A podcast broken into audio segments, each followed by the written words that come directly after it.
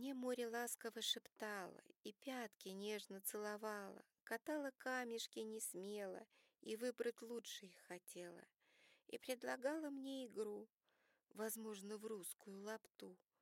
Играть никак я не могла, я загорала, я спала, волна тихонько отступила, в разбеге силу накопила, Расправив крылья, налетев С шипеньем, словно нараспев, Разбрызгала водой студеной И набежала силой новой, Всю с головой окунула, Дремоту, сон рукой смахнула, Волна опять тихонько плещет, Зовет меня и вся трепещет.